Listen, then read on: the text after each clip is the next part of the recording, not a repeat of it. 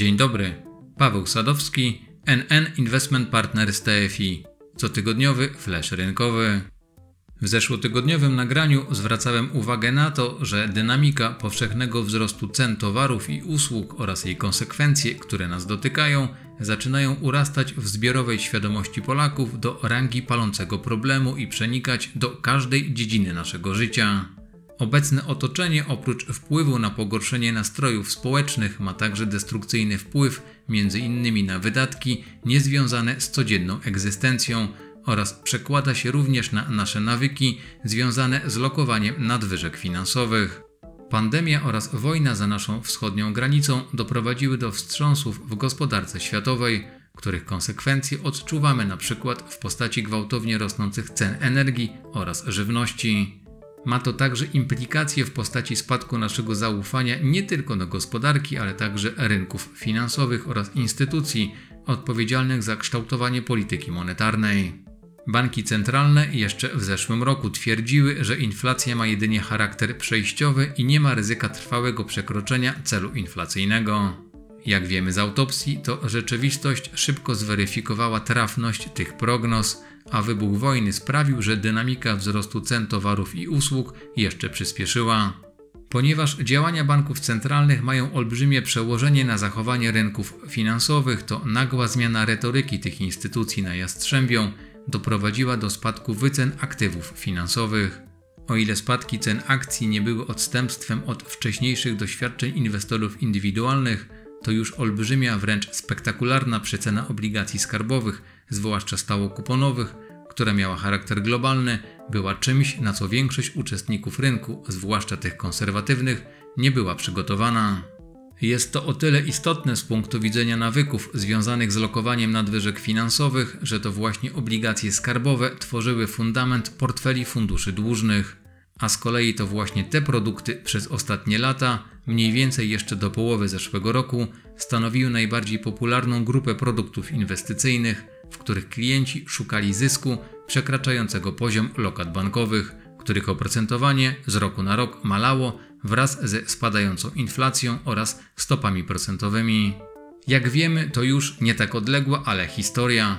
Negatywne wyniki funduszy dłużnych z ubiegłego oraz początku tego roku nie były do zaakceptowania przez osoby o bardzo niskiej wrażliwości na ryzyko.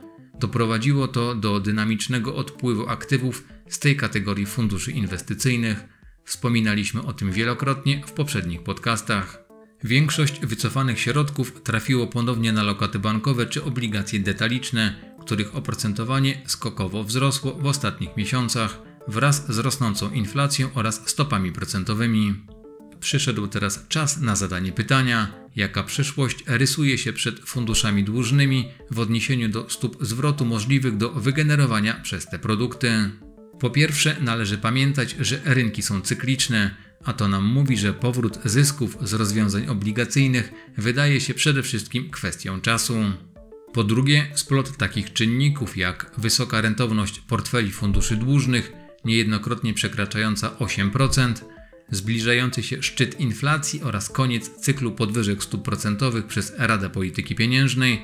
W zeszłotygodniowym nagraniu wspominałem o tym, że takie wnioski można wysnuć z urlopowej rozmowy szefa NBP która miała miejsce na Sopockim Molo, w połączeniu z oczekiwaniami dotyczącymi hamującej gospodarki, mogą nam sugerować, że przed obligacjami skarbowymi oraz produktami, które inwestują w te instrumenty, rysuje się optymistyczna przyszłość. Druga połowa bieżącego roku powinna sprzyjać funduszom dłużnym, zarówno tym krótko, jak i długoterminowym. W tej drugiej grupie, ze względu na to, że w ich portfelach dominują obligacje stało-kuponowe, drzemie znacznie większy potencjał zysku. Dlaczego? Ma to związek z dynamiką dyskontowania przez te obligacje czynników, o których przed chwilą wspomniałem. Dla przykładu, jeszcze w połowie czerwca rentowność dziesięcioletnich obligacji skarbowych przekraczała 8%. Na początku tego miesiąca ten wskaźnik spadł poniżej poziomu 7%, natomiast na początku zeszłego tygodnia rentowność znalazła się już poniżej 6%. To niespotykane tempo i skala spadku dochodowości obligacji stałokuponowych została odzwierciedlona w wynikach funduszy papierów dłużnych polskich skarbowych długoterminowych, których jednomiesięczna średnia stopa zwrotu na 22 lipca wyniosła plus 5,7%. Oczywiście nie należy zapominać o ryzyku, choć była to sytuacja bez precedensu, to jednak to ta grupa produktów notowała największe straty na przestrzeni ostatnich miesięcy. Natomiast fundusze w portfelach których dominowały krótkoterminowe papiery dłużne, głównie o zmiennym oprocentowaniu, były zdecydowanie bardziej odporne na rynkową zawieruchę.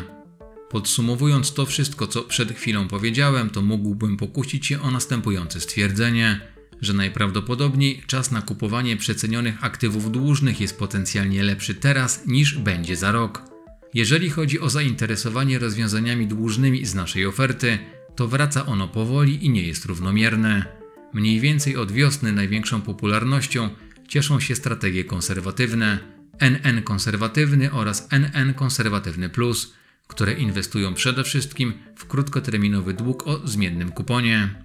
Do łask inwestorów zaczyna wracać także NN obligacji, który jest przedstawicielem wspomnianej dzisiaj grupy funduszy papierów dłużnych polskich skarbowych długoterminowych. Przyczynia się do tego zmieniająca się sytuacja rynkowa. Radosław Sosna, dyrektor sprzedaży, marketingu i produktów w NN Investment Partners TFI, komentuje to w następujący sposób. Pomimo wysokiej inflacji, cykl podwyżek stóp procentowych NBP najprawdopodobniej zbliża się ku końcowi. Z jednej strony wysokie rentowności papierów stanowią dla funduszu swoisty bufor bezpieczeństwa przed ewentualnymi podwyżkami. Z drugiej zaś, jako nasza najbardziej elastyczna pod względem duration strategia, fundusz ten może efektywnie wykorzystać sytuację, w której stopy procentowe zaczną wracać na niższe poziomy. Wydaje się zatem, że ten trend może w kolejnych miesiącach przybrać na sile. To tyle na dzisiaj i do usłyszenia.